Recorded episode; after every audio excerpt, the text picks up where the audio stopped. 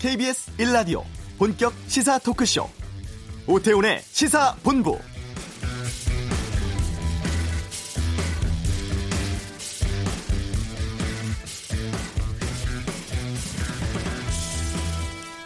외국어고와 국제고, 자유령 사립호가 앞으로 모두 사라지고 일반고로 일제히 바뀝니다. 그동안 특수 목적 고등학교가 우수한 학생들 먼저 선점해 왔고 비싼 학비 등으로 고교 서열화의 폐단이 너무 크다는 판단 때문인데요. 특목고가 갖고 있었던 학생 선발 권한도 사라지게 되고 일반고에 대해서는 앞으로 5년간 2조 원 넘게 예산 투입해서 교육 불평등을 해소해 나가겠다는 게 정부의 입장입니다. 하지만 획일적 평등의 퇴행적 교육 질환을 앓게 하는 낡은 시대로의 획이다. 이런 시각도 있고요. 이번 결정에 대한 논쟁이 무척 뜨겁습니다. 전교조는 일괄 전환을 환영하는 입장이고 한국교총은 교육 다양성의 포기라고 비판하는 등 교육 단체들도 엇갈리는 반응을 보이고 있는데요. 오태훈의 시사본부 잠시 후 이슈에서 교육부 연결해서 이번 결정 배경 또 이후 계획에 대한 입장 듣겠습니다. 한 주간의 스포츠 소식 최동호의 관전 포인트에서 알아보고요. 또 이번 주 언론 보도를 분석하는 watchdog 독도 헬기 추락 관련한 KBS 영상 논란 등을 다루겠습니다. 시사본부 금요 초대석 60주년 기념 음반을 발표했습니다. 가수 하춘화 씨와 함께하겠습니다. KBS 라디오 오태훈의 시사본부 지금 시작합니다.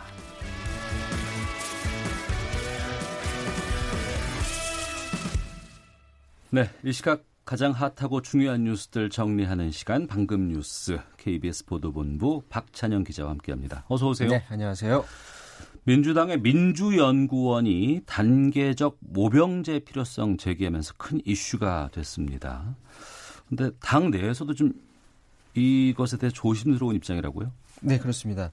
이제 단계적 모병제 그러니까 현재 하고 있는 징집제 더해서 직업군인을 뽑는 거를 서로 단계적으로 한번 해보자라는 안을 내놓은 건데 민주연구원이 이 안 내놨다는 거는 내년 총선에서 민주당이 주요 안건으로 이걸 가지고 나올 수 있다는 얘기인데 정작 네.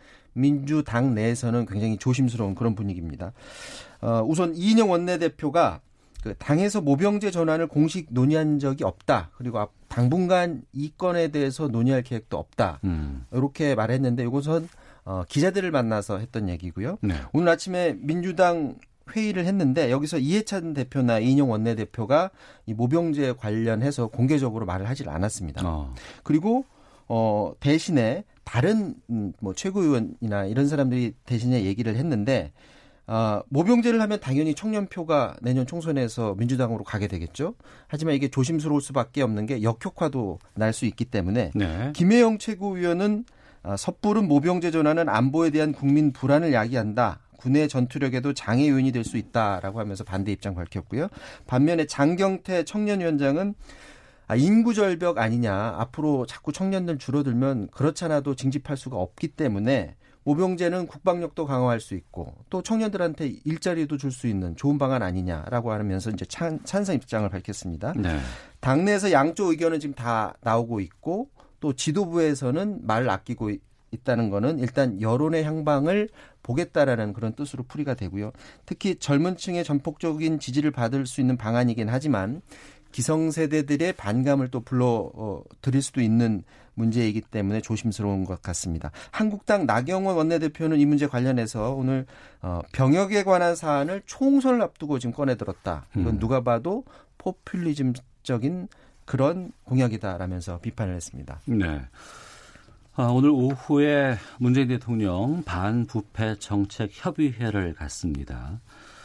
근데 이 자리에 윤석열 검찰총장이 나오게 되고 조국 전 장관 사퇴 이후에 첫 만남이라고요? 네, 그렇습니다. 어쨌건 이제 검찰 개혁의 기치를 전면에서 들었던 조국 전 장관이 사퇴하는 과정에서 이를 또 진두지휘한 사람이 윤석열 검찰총장입니다. 네. 어, 윤석열 검찰총장하고 문재인 대통령이 조국 전 장관 사퇴 이후 처음으로 만나게 되는데 아마 만남에서 대통령 아마 웃으면서 만날 것 같긴 한데 내심 아파하는 부분이 있을 것 같은데 과연 윤석열 총장을 만나서 뭐라고 얘기할지 이게 지금 국민들의 관심입니다. 조국 전 장관 사태 때 우리 사회 화두로 떠오른 게 바로 이 공정하고 정의였는데 공교롭게도 오늘 자리가 공정사회를 위한 반부패 정책 협의회입니다. 네. 그래서 어, 오늘 뭐 모임에서도 이런 얘기가 나오겠지만 대입 정시 문제의 공정성 확보가 최근 큰 화두가 돼서 대입 정시 비중 늘리는 것 늘리는 것도 지금 얘기가 되고 있고 사립고 외고 폐지하는 안 다 이런 개혁 안들이 지금 나오고 있는데 또 다른 관심이 바로 검찰 부분이죠. 네. 법무부의 수장이 어, 공정 문제로 어쨌거나 사퇴를 했습니다. 그게 공정한지 안 한지는 최종 법원의 판단을 들어봐야 알겠지만 어쨌거나 어, 칼을 든 그런 검찰은 과연 공정한가? 우리 음. 국민들 아마 대다수는 검찰이 공정하다고 생각하지 않을 것 같습니다. 네. 검찰의 수사도 그렇고 또 검찰 내부에 대한 어, 비판의 칼, 음. 그 부분은 무, 무딘 부분도 그렇고 어, 또 검찰이 퇴임한 뒤에 검, 이런 정관예우 부분 이런 부분도 그렇고 윤석열 총장이 과연 어떤 공정의 대안을 들고 나올지 궁금하고 대통령도 검찰에 대해서 뭐라고 얘기할지 궁금합니다. 일단 오늘 자리는 사법계 전관예우 방지 대책을 집중적으로 논의한다고 하거든요. 네. 대통령이 검찰에 대해서는 또 뭐라고 얘기를 할지 한번 지켜봐야 될 것 같고요. 오늘 회의에서는 유은혜 부총리도 나오고 정경도 국방부 장관도 나오고 각 그 장관들이 나와서 꼭 이 얘기 말고도 다른 부분의 공정과 반부패 관련해서 논의를 한다고 합니다. 네. 자유한국당 나경원 원내대표의 자녀 입시 특혜 의혹이 불거졌고 여기에 대해서 시민단체들이 고발을 했습니다. 네. 그런데 시간이 많이 지났고 이 나 의원에 대한 검찰 수사가 이제서 시작된다고요? 네, 그렇습니다. 오늘 고발인 조사 시작으로 이제 본격적인 검찰의 수사가 시작이 되는데 서울중앙지검이 오늘 오후 1시 반에 나경원 한국당 원내대표 자녀 입시 비리 의혹 사건 관련해서 안진걸 민생경제연구소장 교통비, 통신비, 주거비 항상 주장하시는 분이죠. 이분 예. 고발인 조사를 하는데 아, 고발은 안진걸 소장 혼자 한 게 아니고요. 사립학교 개혁과 비리 추방 위한 국민운동본부 비롯해서 4개 시민단체가 그동안 4차례에 걸쳐서 고발을 했습니다. 이미 언론 통해서 나경 원내대표 자녀 관련 입시 비리 의혹 관련 보도 여러 차례 있었었죠. 네. 그 아들이 미국 고교 다니면서 서울대 의대 연구실 빌려서 고등학생 자격으로 어, 연구를 했던 점, 그리고 의대에서 고등학생이 인턴으로 일한 다음에 미국의 학술대에서 의공학 포스터 연구의 제1저자로 이름 올린 점, 또 이를 이용해서 예일대에 합격한 것 아니냐라는 의혹, 또 딸을 2011년 성신여대 특수교육대학 대상자 입학 과정에서 나 원내대표가 뒤에서 힘을 써준 것 아니냐는 의혹, 또 딸이 학점이 이 신청을 통해서 D 학점이 갑자기 A 플러스로 되고 C 플러스가 A 플러스로 되고, 물론 이제 그렇게 이 신청에서 어 성적이 상향될 수는 있는데 특히나 나경원 의원 딸은 여덟 차례나 이 신청 통해서 점수가 크게 올랐었습니다. 이런 부분들이 쟁점이 돼서 어 조사를 할 것 같은데요. 이, 이런 의혹에 대해서 나경원 원내대표는 이건 조국 전 장관하고 친한 시민단체들이 짜고서 음. 가짜뉴스 만들어낸 거다. 네. 정치 공작성 고발이다라고 하면서 무고죄로 고소하겠다고 말한 상태인데 아직 고발했는지, 아, 고소했는지는 지금 알 수가 없고요. 여기서 청취자들이 하나 지켜봐야 할 될 점은 지난 조국 전 장관 때 검찰 수사를 한번 비교해 보면 좋을 것 같습니다. 음. 그때 당시에 70여 명이나 되는 어, 검사와 수사관들 대거 투입해서 정말 정광석화처럼 수사를 했는데 이번 나경원 원내대표 권은 고발이 쓴뒤한 달이 지나서야 이제야 이제 그 고발인 조사하지 않습니까? 과연 그때처럼 패기 넘치는 검찰의 수사가 있을지 한번 지켜봐야 될 것 같습니다. 알겠습니다. 자, 이 소식까지 듣도록 하겠습니다. 방금 뉴스 KBS 보도본부의 박찬영 기자와 함께했습니다. 고맙습니다. 자, 이어서 이 시각 교통 상황 살펴보겠습니다. 교통정보센터의 김한나 리포터입니다. 네, 입동인 오늘 서울에는 첫 얼음이 관측되는 등 기온이 뚝 떨어져 매우 추운 날씨인데요. 차내 환기가 쉽지 않은 상황입니다. 졸음 운전을 각별히 조심하시기 바랍니다. 고속도로는 상습 정체 구간을 중심으로 밀리고 있는데요. 서울 외곽고속도로 판교에서 일산 쪽으로는 청계터널 부근에 사고가 발생했습니다. 1차로에서 추돌 사고를 처리하고 있어서 청계 요금소 부근 1km 정체고요. 이후로 장수에서 송내까지와 김포 부근에서 자유로 사이에서 더딘 흐름 보입니다.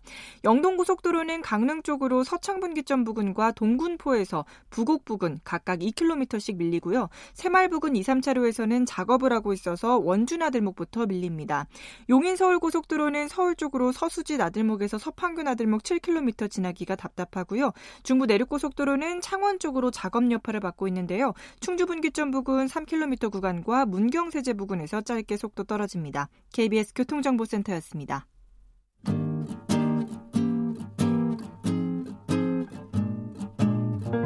KBS 1라디오 오태훈의 시사본부 여러분의 참여로 더욱 풍성해집니다.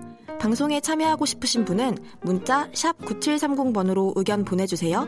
짧은 문자는 50원, 긴 문자는 100원의 정보 이용료가 붙습니다. 애플리케이션 콩과 마이케이는 무료고요. 시사본부는 팟캐스트와 콩, KBS 홈페이지를 통해 언제나 다시 들으실 수 있습니다. 많은 참여 부탁드려요. 네, 어제 교육부가 특수목적고, 자유령 사립고 등을 일반고로 일괄 전환하는 방안을 발표했습니다. 2주 전 대입 정시 선발 확대와 함께 발표한 내용에 구체적인 실행 방안도 추가됐는데요. 교육부 김성근 학교혁신지원실장 연결해서 관련 내용 짚어보겠습니다. 안녕하십니까? 예, 안녕하십니까? 네. 먼저 이번에 특목고, 자사고 등 언제 어떤 식으로 일반고로 전환되는 건지 설명해 주세요. 어, 예, 바로 하는 건 아니고요. 네. 어, 지금 2025년도가 되면 고교학점제가 전면적으로 좀 실시가 됩니다. 예. 그래서 지금부터 5년 후인데요. 음. 어, 현재 초등학교 4학년 아이들이 고등학교에 입학하게 되는 그 시점, 그 2025년 3월부터 일괄 전환하게 됩니다. 네. 그러니까 지금 초등학교 4학년 다니는 학생들이 고등학교 들어갈 때 그때부터 이제 일반고 전환되는 거군요. 그렇죠. 그때가 되면 어. 이제 자사고, 외고, 국제고는 예. 어, 기본적으로 이제 일반계 고등학교와 똑같이 어. 어, 유지가 되죠. 예. 그러면 지금 그 학교 이름 자체가 무슨 무슨 국제고 무슨 무슨 외국어고 이렇게 돼 있는 데 있지 않습니까? 예, 예. 그런 곳은 어떻게 되는 겁니까? 그 이름 같- 명칭 같은 건? 그 이름도 그대로 쓰고 네. 어, 그리고 지금 이제 외고나 국제고나 자사고가 나름대로 또 이렇게 좋은 프로그램이나 좋은 교육 과정을 운영하는 게 있지 않습니까? 네. 어, 그 부분들도 이제 실질적으로 어, 그 특화된 교육 과정은 그대로 보장을 좀 해주려고 합니다. 좋은 사례가 하나 있어요. 이제 부산에 국제 외국어 고등학교가 있는데 이 학교가 네. 어, 얼마 전에 일반고로 전환을 했습니다. 예. 그래서 부산에서는 이제 외국어 고등학교라는 명칭을 그대로 사용하게 하고 음. 그리고 기존에 있던 그 외국어와 관련된 다양한 교육 과정들을 일반계 고등학교가 되어서도 특성화된 교육 과정을 어 인정을 해 주어서 네. 어, 인기도 굉장히 높습니다. 어. 이전에 전망을 할 때 보면은 뭐 자사고라든가 외고 가운데 일부를 단계적으로 바꾸겠다. 뭐 이런 방안이 유력하지 않을까 싶다고 했는데 일괄 전환으로 다 바뀐 거거든요. 그것을 좀 말씀해 주시겠습니까? 예, 그렇죠. 이제 사실 이제 그 문재인 정부 들어서서 어그 단계적 전환 이제 보통 이제 평가가 네. 5년마다 주기적으로 하게 돼 있는데 이 네. 평가가 올해하고 내년에 다 몰려 있습니다. 예. 어 그래서 올해 이제 실질적으로 24개 자사고에 대해서 평가를 했고 음. 내년도 또 이제 자사고, 외고, 국제고에서 한 거의 한 50개 학교에 대한 평가가 예고되어 있습니다. 네. 그래서 저희가 원래 계획으로는 어 내년도까지 그 평가를 통해서 이제 그 하고 그 다음 그 어떻게 할 것인지에 대한 그 이제 고교 체제 개편이나 이제 고교 학점제나 예. 이제 이런 데 대한 종합 방안을 어 내년도 같이 발표하기로 이야기가 됐었습니다. 예. 근데 실제 올해 이제 진행을 해 보니까 음.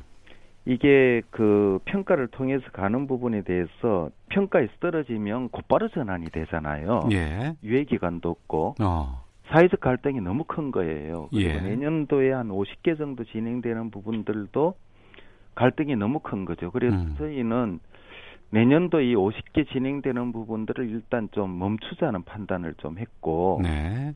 그리고 이제 내년도 2025년도에 이렇게 고교학점제와 관련돼서 이 체제를 어떻게 할 것인가 하는 방안을 사실 음. 1년 당겨서 발표를 한 거죠. 네. 어, 거기에다가 이제 실제 최근 국민들이 어, 지금 학종이나 이제 안 그러면 여러 가지 스펙 쌓기나 고교 서열화 에 관련된 대학 입학 전반에서의 공정성 요구가 굉장히 커지고 있습니다. 네. 그래서 이런 그 사회적 배경도 같이 좀 작용을 했다고 생각을 합니다. 아, 유예 기간을 좀 주는 대신에 일괄적으로 전환하겠다. 이렇게 이해를 하면 되겠군요. 예, 예, 그렇습니다. 그래서 어. 그 대신에 내년도 그 평가와 관련된 저기 한 50개 학교에 대한 그 평가는 음. 어 일단 저희들이 진행하지 않기로 했고요. 예. 그래서 어 사회적 갈등 부분들은 아마 이제 단기적으로 좀 줄어들 것으로 생각을 합니다. 음. 앞서서 계속해서 그 고교 학점제 얘기를 하셨는데 예, 예. 이 고교 학점제 도입하는 것과 이 자사고 외고 일괄 전환은 어떤 관련이 있는 겁니까? 지금 이제 우리 사회가 그 뭐 진보 진영이건 보수 진영이건 할 것 없이 가지고 있는 교육적 고민이 하나가 있습니다. 네. 어, 지금 이제 어른 세대들은 사실 산업화 사회에서 살아왔고요. 네. 그 산업화 사회에서 굉장히 이렇게 머리 싸매고 공부하고 그런 과정에서 참 이렇게 좀 성취를 해온 그 세대들입니다. 네. 어, 입시 경쟁 교육이 그 중심에 교육의 중심에 있었고요. 음. 근데 이 입시 중심 교육이 미래 사회 인공지능으로 대표되는 이 미래 사회에 맞는가 하는 데 대해서는 거의 모든 전문가들이 의문을 표시하고 있습니다. 네. 우리 아이들이 정말 미래 사회에 정말 맞을 수가 있을까 하는 데 음. 대해서는 굉장히 의- 의문이 되는 거죠. 네, 네. 그래서 이런 문제를 해소하기 위해서 이제 저희는 고교 학점제라는 고교 체제 개편을 2025년부터 시작하게 되고요. 예. 거기에는 사실 이제까지 어 저기 경쟁 체제 속에서는 이제 우수한 애들부터 해서 이제 따로 이렇게 뽑아서 하던 음. 이 경쟁 구조 고교 서열 체제가 네. 실질적으로 학교 내의 교육 과정이 다양해지고 음. 또 학교들이 각각 특성화된 교육 과정을 운영하면서 네. 인근 학교에 어 교문을 좀 열어야 됩니다. 음. 서로가 그러니까 이제 어 외국에 관심이 있는 애들은 A 학교에 다니다가 외국어 교육 과정이 훌륭한 B 학교로 가서 수업도 들, 들을 수 있게 되, 해야 되고 학교가 다르, 다름에도요. 아이 그렇죠. 어. 지금 실질적으로 이제 고교 학점제는 그런 그 학교 간의 클러스터를 이제 시범적으로 하고 있고 예. 아이들의 호응도 굉장히 좋습니다. 어. 그래서 저희들은 어 적어도 지역의 학교들이 함께 서로 연계해서 그 아이들이 서로 상호 수업도 듣고 하는 이런 이제 미래형 시스템을 음. 지금 설계하고 있습니다. 그래서 그 속에서 저기 지금 서열 체제는 맞지 않다 하는 판단들을 강하게 내린 거죠. 네. 지금 자사고라든가 외고 쪽에서의 반발도 좀 있을 것 같습니다. 여기에 대해서는 어떤 입장이신가요? 그 자사고나 외고나 국제고나 이분들이 잘못했다 하는 문제가 아닙니다. 저희들이 지적하는 거는 네. 어 미래 사회로 우리 사회 전체가 나아가는데 그 아이들을 따로 이렇게 뽑아 가지고 하기보다는 고교 학점제라는 그, 그 정말 이렇게 미래형 교육 과정 속에 좋은 파트너가 돼서 같이 갔으면 좋겠습니다. 그 속에서는 어 자사고나 외고가 이제까지 운영했던 훌륭한 교육 과정들도 어 정말 이렇게 좀 더 그 보편적으로 살아나게 되고 네. 그 사례들이 어 인근 학교들 모든 아이들에 대해서 영향들도 주고 그래서 이제 이게 우리 사회가 어 정말 한 나이 한 나이가 이렇게 굉장히 좀 그 맞춤형으로 네. 길러질 수 있는 이 시스템을 만드는데 음. 저는 가능하면 좀 주역을 맡으실 수 있도록 네. 앞으로 대화도 해나가고 그렇게 좀 하려고 생각을 합니다. 네. 교육부에서 어제 발표를 했습니다. 자사고 외고의 일반고 일괄 전환 방안에 대해서 교육부 김성근 학교혁신지원실장과 말씀 나누고 있는데요. 지난번에 그 시도교육청 차원에서 자사고 지정 취소 처분 내리지 않았습니까? 예, 예, 그렇습니다. 이게 법원에서 집행정지가 나기도 했는데. 예, 가처분 신청이 됐죠. 예, 예. 이번 발표가 혹시 법원에서 어, 중지되거나 뒤집힐 수도 있습니까? 아, 저기 시도교육청 그 차원에서 내린 그 지정 취소 처분과 관련된 법원의 판결은 아직 안 됐고요. 예. 근데 이제 그게 그 아까도 말씀드린 것처럼 그 평가를 통한 부분들은 곧바로 평가 즉시 그 다음에부터 바로 적용이 되잖아요. 예, 예.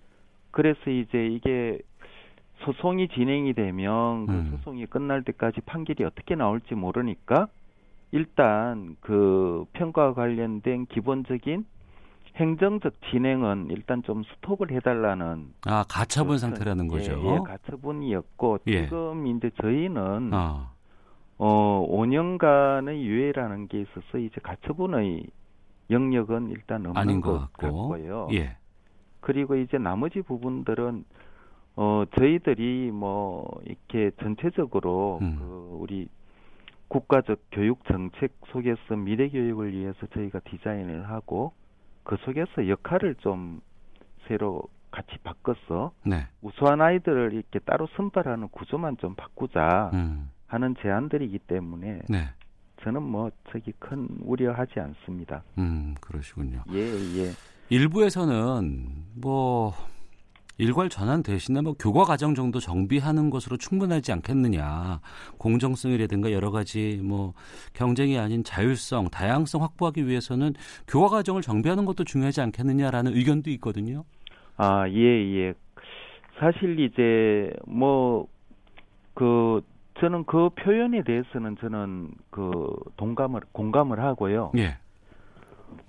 어, 저기 세계적으로 다 이렇게 지금 고민하고 있는 부분들이 우수한 아이들을 뽑아서 따로 그 이렇게 그 특성화된 것들을 할 건가? 네. 안 그러면 정말 이렇게 지금 사실 우수한 아이들이라고 한 게 산업 사회에서는 국어, 영어, 수학이라는 이 기본적인 그 이 학문 역량이 굉장히 필요했거든요. 네. 그 선진 사회에서 있는 그 먼저 나간 지식들을 빨리 우리는 따라잡아야 했기 때문에 그런 이제 지적 역량이 굉장히 컸었습니다. 음. 그런데 지금 미래 사회 같은 경우는 그런 것보다는 좀 실패도 좀 해보고 네. 정말 도전도 좀 할 수 있고 음. 그리고 괜찮은 친구들하고 같이 이렇게 좀 협력해서 창업도 좀 할 수 있고 이런 어 협력적 능력이나 안 그러면 도전 의식 이제 이런 정의적 능력들이 굉장히 커져가고 있고요. 그리고 인재상이라고 하는 부분들이 굉장히 좀 다양해졌습니다. 네. 그래서 저는 성적 우수자들을 따로 뽑아서 가는 이 시스템은 음. 일단 해소를 하고 네. 그리고 아까 이제 그 지금 사회자께서 말씀하시는 것처럼 어 전체적으로 그 교육 과정이나 정말 아이들 진로에 따라서 다양한 교육 과정들을 우리가 디자인해서 네. 제공을 해줘야 된다고 생각합니다. 음. 그래서 그 과정에는 좀 더 이렇게 과감한 국가적 투자도 좀 필요할 것 같고 네. 그리고 교육청이나 이제 현장들의 변화들도 이제 같이 좀 필요할 겁니다. 그래서 어 열심히 좀 교육부는 그 길에서 같이 협력해 나가겠습니다. 네. 마지막으로 하나만 더 여쭤보겠습니다. 예. 하향 평준화 될 것이다라는 우려가 있고요. 예. 지금 학원이라든가 사교육 위주의 교육 상황에서 공교육 정상화 시켜야 된다는 목소리도 큽니다. 이런 부분들을 좀 고려하는 정부의 추가 대책도 좀 준비되어 있는지도 궁금합니다. 아, 예, 예. 저기 하향 평준화에 대해서는 저희들은 뭐 저기 정말 잔뜩 긴장해서 여러 가지 방안들을 가지고 있고요. 예. 저기 어제 같이 인터뷰를 이제 그 부총리께서 브리핑할 때 네. 어, 시도 교육감님들이 같이 함께 했습니다. 예. 어, 사실 이제 현장에서 아이들을 어떻게 할 건가, 음. 그러니까 엎드려 자는 아이들을 어떻게 할 건가, 또는 이제 정말 이 학습 분위기가 좋아야지 되지 않습니까? 그죠? 네. 그리고 공간도 아이들이 들어가면 낡고 쾌쾌하고 이렇게 옛날처럼 음. 뭐 획일적인 수업에 맞는 것들이 아니라 네. 어 정말 아이들이 어 공간 공간마다 아이들이 서로 대화하고 같이 어 정말 자율적인 혀- 그 학습이 가능할 수 있는 네. 공간 혁신도 가능해야 되고 이제 이런 그 인프라들을 저희들이 그 갖추기 위해서 애를 쓸 거고요. 음. 어, 지금 이제 대입 제도도 이 아이들 지금 초등 4학년 애들이 고등학교 갈 때 이제 일반 계고로 전체가 바뀌잖아요. 예. 고교 학점제가 진행이 되고 그리고 대입 제도도 이 아이들이 가지는 것은 새로운 미래형 대입 제도가 나와야 될 거예요. 예. 그래서 그런 이제 대입 제도도 어 이원회 장관은 이제 2021년도까지 음. 어 지금 초등학교 4학년 애들이 대학에 갈 때 보는 2028학년도 네. 대입안의 청사진을 일단 내놓겠다 음. 이렇게 말씀하신 바 있고 어 그래서 공교육 정상화를 위해서 이제 현장과 교육부 전체가 히- 애를 쓰도록 그렇게 하겠습니다. 그리고 물론 이제 자사고, 외고, 국제고 여러분들도 함께 하실 수 있도록 저희가 어 정말 애를 쓰겠습니다. 알겠습니다. 예, 오늘 말씀 여기까지 듣겠습니다. 고맙습니다. 예, 고맙습니다. 네, 교육부 김성근 학교혁신지원실장과 함께했습니다. 헤드라인 뉴스입니다.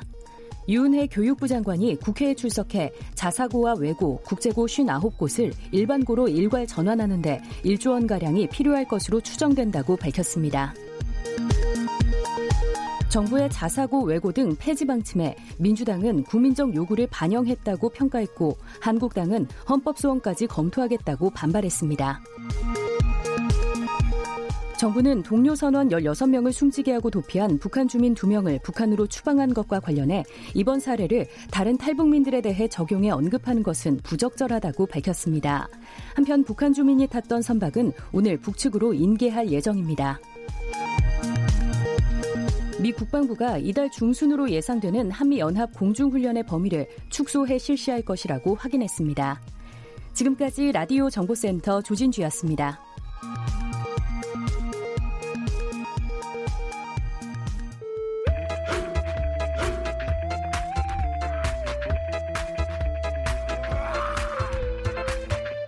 오태우래 시사 본부 한 주간의 스포츠 소식을 정리하는 시간 최동호의 관전 포인트. 최동호 스포츠 평론가와 함께합니다. 어서 오세요. 예 안녕하세요 네. 어, 유럽 리그 한국 선수 통산 최다골 신기록을 손흥민 선수가 세웠습니다. 예 근데 그 지난번에 한번 그 퇴장당했을 때 그 부상 입혔던 그 고메 선수를 위해서 기도하는 세리머니를 벌였어요. 어, 대단했습니다. 음. 음, 그러니까 선수로서의 어떤 그 품격을 보여준 대단함도 있었고 네. 실력으로도 이 어려운 때에 음. 골이 필요할 때 두 골이나 터트리는 그 모습 대단했었는데 네. 자 일단 어, 떤 경기였었냐면 어제 새벽에 열렸던 유럽 축구의 메카 챔피언스리그 조별리그 4차전이었거든요. 네. 어, 이 경기에서 이제 두 골을 터뜨렸습니다. 이 두 골이 그 이전까지 121골, 그러니까 유럽리그 통산 한국 선수 최다골, 차범근 전 감독과 타이 기록이었었는데 두 네. 골을 추가했으니까 음. 123골로 신기록을 세우게 된 거였었고요. 어, 그리고 이 후반 12분에 이 신기록을 세우는 골을 터뜨리고 나서 중계 카메라를 찾았죠. 네. 중계 카메라 앞에 가서 두 손을 모아서 기도하는 모습의 세리머니를 했는데 음. 어, 우리가 충분히 짐작할 수 있죠. 일부러 중계 카메라 앞에 가가지고 세리머니 했거든요. 네, 네. 그 안드레 고메지 선수에게 미안하다. 그리고 음. 빨리 회복을 해라. 이런 마음을 담은 이 손흥민 선수의 마음이 충분히 전해졌고요. 네. 지금 27살이거든요. 어. 27살인데 이 한국 선수 유럽리그 최다 골 신기록을 세웠습니다. 예. 몇 살까지 뛸지 아무도 모르죠. 그러니까 한 10년 더 뛸 수 있지 않을까 싶기도 한데. 그러니까 예. 신기록 세운 것도 대단한데 과연 손흥민이 몇 골까지 터트리느냐 어. 이것도 궁금한데 제가 보기에는 이제 한 골 한 골마다 다 신기록인데 손흥민 이후에 후배 선수들은 그 기록을 또 목표로 하겠지만 그러겠죠. 최대한 최소한 뭐 10년 15년 이상 안에는 깨지기 힘든 기록이 되지 않을까 음. 이 예상을 하죠. 지금 이 손흥민 선수가 유럽 챔피언스 리그에서 득점 랭킹도 상당히 높다면서요. 우리 선수 얘기를 하면서 이 유럽 챔피언스 리그 득점 랭킹 올라가 있다 이런 얘기 할 줄은 저도 꿈에도 상상을 못 했었거든요. 예, 예. 그 어제 이제 츠르베나 즈베지다전에서 두 골 추가해서 손흥민 선수가 유럽 챔피언스 리그 4경기에서 5골이거든요. 음. 그러니까 현재 이 챔피언스 리그 득점 랭킹 공동 3위입니다. 네. 앞서서 이제 후배 선수들이 손흥민 선수의 기록을 이제 깨는 목표로 걸 목표로 하겠죠. 하겠다고 하셨는데 예. 이 차범근 전 감독의 기록도 정말 대단한 기록 아니겠어요? 어, 대단하죠. 여러 가지로 대단한 의미인데 일단 이 차범근 전 감독은 78년에 25살 때였습니다. 분데스리가에 진출했거든요. 근데 그 당시 분위기는 지금과 좀 달랐습니다. 음. 지금 그러니까 물론 이제 유럽 가서 잘 해라. 네. 기대한다 이런 마음도 성원도 받았지만 조국을 버리고 돈을 택했다. 음. 이런 비난까지 좀 나오던 이제 그런 시대적인 분위기였었거든요. 네. 차범근 감독이 분데스리가에서 열 시즌, 이제 간혹 아홉 시즌이라는 기록도 나오는데 이제 다름슈타트에서 계약하고 국내로 왔다가 공군 병역을 만료하고 다시 독일 갔거든요. 네. 이게 전부 다 합치면 열 시즌입니다. 음. 열 시즌에서 이제 분데스리가에서만 98골을 기록했는데 네. 이 기록이 당시에 분데스리가 외국인 선수 최다골 기록이었고요. 어, 더욱더 놀라운 거. 잘하면 집중 견제를 받잖아요. 네, 그렇죠. 근데 차범근 감독은 열 시즌 뛰면서 음. 옐로우 카드 본인이 받은 게 딱 한 번 있었습니다. 열 시즌 동안요? 예. 대단하죠. 그래서 독일인들이 더 차붐차붐 하는 건데 얼마나 독일 축구 팬들의 사랑을 받았냐면은 2002년 한일 월드컵 때 예, 예. 아, 뭐 저도 깜짝 놀랐어요. 이 독일 그 슈뢰더 당시 총리가 음. 한국에 왔거든요. 와서 네. 어, 나는 한국에 한국과 독일의 우호 관계를 증진하기 위해서 왔다. 그리고 음. 또 하나의 목적이 있는데 또 하나는 차붐을 만나보는 것이다. 독일 총리가 당시에. 예, 예. 네. 그래서 이제 당시에 진짜로 실제로 청와대에서 이 김대중 대통령을 만나는데 차범근 감독을 초청해서 음. 함께 배석을 했어요. 예. 그리고 또 하나의 많이 알려진 일이죠. 근데 당시 독일 대표팀의 이제 그 주장이 미하엘 발락 선수였거든요. 발락, 예, 예. 예. 이 발락 선수가 이제 한국에 도착하자마자 첫 번째 그 일성이 음. 아주 이제 경이롭게 이 감탄하는 목소리로 아 이곳이 차붐의 나라입니까? 아, 아, 이런 얘기를 하는 그 전설적인 네, 얘기가 네. 전해지기도 했었죠. 예. 참 차범근 전 감독 대단한 분이 아닌가 싶기도 하고요. 예. 언젠가 한번 시사본부에서도 모시고 싶다는 생각이 들기도 하는데. 자, 우리 그 17세 이하 월드컵에서 대표팀 8강에 올라갔잖아요. 예, 그렇습니다. 17세 이하 월드컵이 지금 열리고 있거든요. 이 16강전에서 우리 대표팀이 앙골라를 1대 0으로 이기고 8강에 올라갔습니다. 네. 8강전의 맞상대 우리가 월드컵에서 가끔가다 만나는 상대죠. 멕시코. 아. 8강전에서 멕시코 만나게 됐고요. 예. 멕시코와의 8강전은 11일 오전 8시에 열리게 됩니다. 네. 야구 대표팀 프리미어 12 예선 라운드에서 2연승 얻었다고요? 예, 그렇습니다. 어제 이 프리미어 12 예선 라운드 2차전이었거든요. 이제 상대가 이제 캐나다였었는데 캐나다를 3대 1로 이기고 2연승을 올렸습니다. 네. 어제 경기 이제 한마디로 요약을 하면은 어, 선발 김광현의 후투 음. 그리고 불펜 조상우의 완벽한 마무리 네. 마지막으로 중심 타자 김재환의 한방 어. 이었습니다. 이 김광현 선수 6이닝 무실점 호투했고요. 5회까지 무득점일 정도로 타선이 좀 답답했는데 예. 6회 2, 3할루에서 김재환 선수의 2타점 적시타가 터지면서 승부를 갈랐습니다. 네. 아, 지금 우리가 2연승으로 조 선두를 기록해하고 있다고는 하는데 예. 오늘 마지막 쿠바전이 있다면서요. 예, 그렇습니다. 어, 오늘만, 오늘 이제 마지막 쿠바전이 오후 7시에 열리거든요. 예. 어, 이제 SK 박중훈 선수가 선발로 나서게 되고, 우리가 2승이고, 쿠바하고 캐나다가 1승 1패, 호주가 2패인데, 예. 어, 일단 이제 조 2위까지 슈퍼라운드에 진출하게 되고, 만약에 오늘 우리가 패하고 캐나다가 호주를 이기게 되면은 쿠바, 캐나다, 우리 다 모두 2승 1패네요. 2승 1패가 되죠. 어. 그럼 그래서- 조 3위가 될 수도 있어요? 그럴 수도 있죠. 어. 그러니까 아직까지는 장담하기 힘든 상황인데 네. 모두 2승 1패가 되거나 이게 동률일 경우에는 어떻게 야구에서 승부를 가릴까? 여기에서 이제 등장하는 단어가 Teams Quality Balance라고 하거든요. 네. 그러니까 TQB를 따지게 되는데 음. 이 TQB는 어 이닝당 평균 득점에서 네. 이닝당 평균 실점을 뺀 수치입니다. 예. 그러니까 어, 이 수치가 높을수록 음. 유리하겠죠. 네. 우리가 지금 실점은 한, 한 점밖에 없는 상황이잖아요. 맞습니다. 어. 오늘 뭐 쿠바전 이기면 뭐 이런 고민 같은 거 필요 없을 것 같고 워낙 그냥 올라가겠지 우리가 이 기대치가 높아서 더군다나 네. 2연승이 했으니까 음. 다 올라가는 줄 알고 계시는 분들이 많아서 그렇지는 않다 이 말씀을 드리는 겁니다. 알겠습니다. 자 프로야구 키움 구단 어, 한국 시리즈에서 준우승했습니다. 예. 근데 지금 현 장정석 감독과 재계약하지 않겠다고 했다고요? 어, 새로운 감독이 발표가 됐어요. 벌써? 예. 예. 그러니까 이게 파격적인 인사이기도 하고 좀 의문스럽기도 하거든요. 뭐냐면은 아, 키움이 3년 임기가 만료된 장정석 감독하고 재계약을 하지 않았습니다. 그리고 지난 4일에 네. 이 손혁 전 SK 코치를 신인 감독으로 발표를 했거든요. 어. 근데 키움이 올해 정규 시즌에서 3위를 기록했고요. 예. 한국 시리즈까지 올라갔잖아요. 비록 음. 패하긴 했지만 한국 시리즈에서 준우승했는데 이 준우승 감독과 재계약하지 않았다, 결별했다 이런 점에서 어, 모두도 좀그 속 사정을 궁금해하고 있죠. 뒷이야기가 좀 꽤 나올 것 같은데. 어, 좀 복잡합니다. 예. 키움, 이전에 넥센이었죠. 음. 이 키움의 전 대표가 이장석 대표거든요. 지금 수감 중이잖아요. 맞습니다. 예. 왜 수감 중이냐? 횡령 및 그 배임 혐의로 이제 실형받고 수감 중인데, 음. 이, 이 실형 받고 난 뒤에 이 KBO에서 이장석 전 대표에게 연구 실격 정지를 내렸습니다. 네. 징계를. 네. 음. 연구 실격이니까 구단 경영에 관여할 수 없죠. 네. 근데 최근에 옥중 경영을 하고 있다. 음. 이 접견하는 그 구단의 임원들에게 지시를 내려가지고 옥중 경영을 하고 있다는 어, 이, 이 의문이 제기가 되면서 이 논란이 됐었거든요. 아. 자, 그래서 이장석 전 대표의 옥중 경영과 관련이 됐다는 의혹을 받은 박중상 전 대표가 물러나고 음. 최근에 다시 어, 이 하송 신임 대표가 음, 대표 자리에 올라간 겁니다. 네. 하송 대표 체제에서 이장석 전 대표의 그림자를 걷어내려고 굉장히 노력하는데 음. 이장석 전 대표가 장정석 전 감독을 만나서 어, 재계약을 보장을 했다. 그리고 알겠습니다. 예 임원들에게 지시했기 때문에 음. 장정석 감독과 결별을 선택한 거죠. 네, 최동호 평론가와 함께했습니다. 고맙습니다. 예, 고맙습니다. 잠시 후 2부의 시사본부 이어지겠습니다.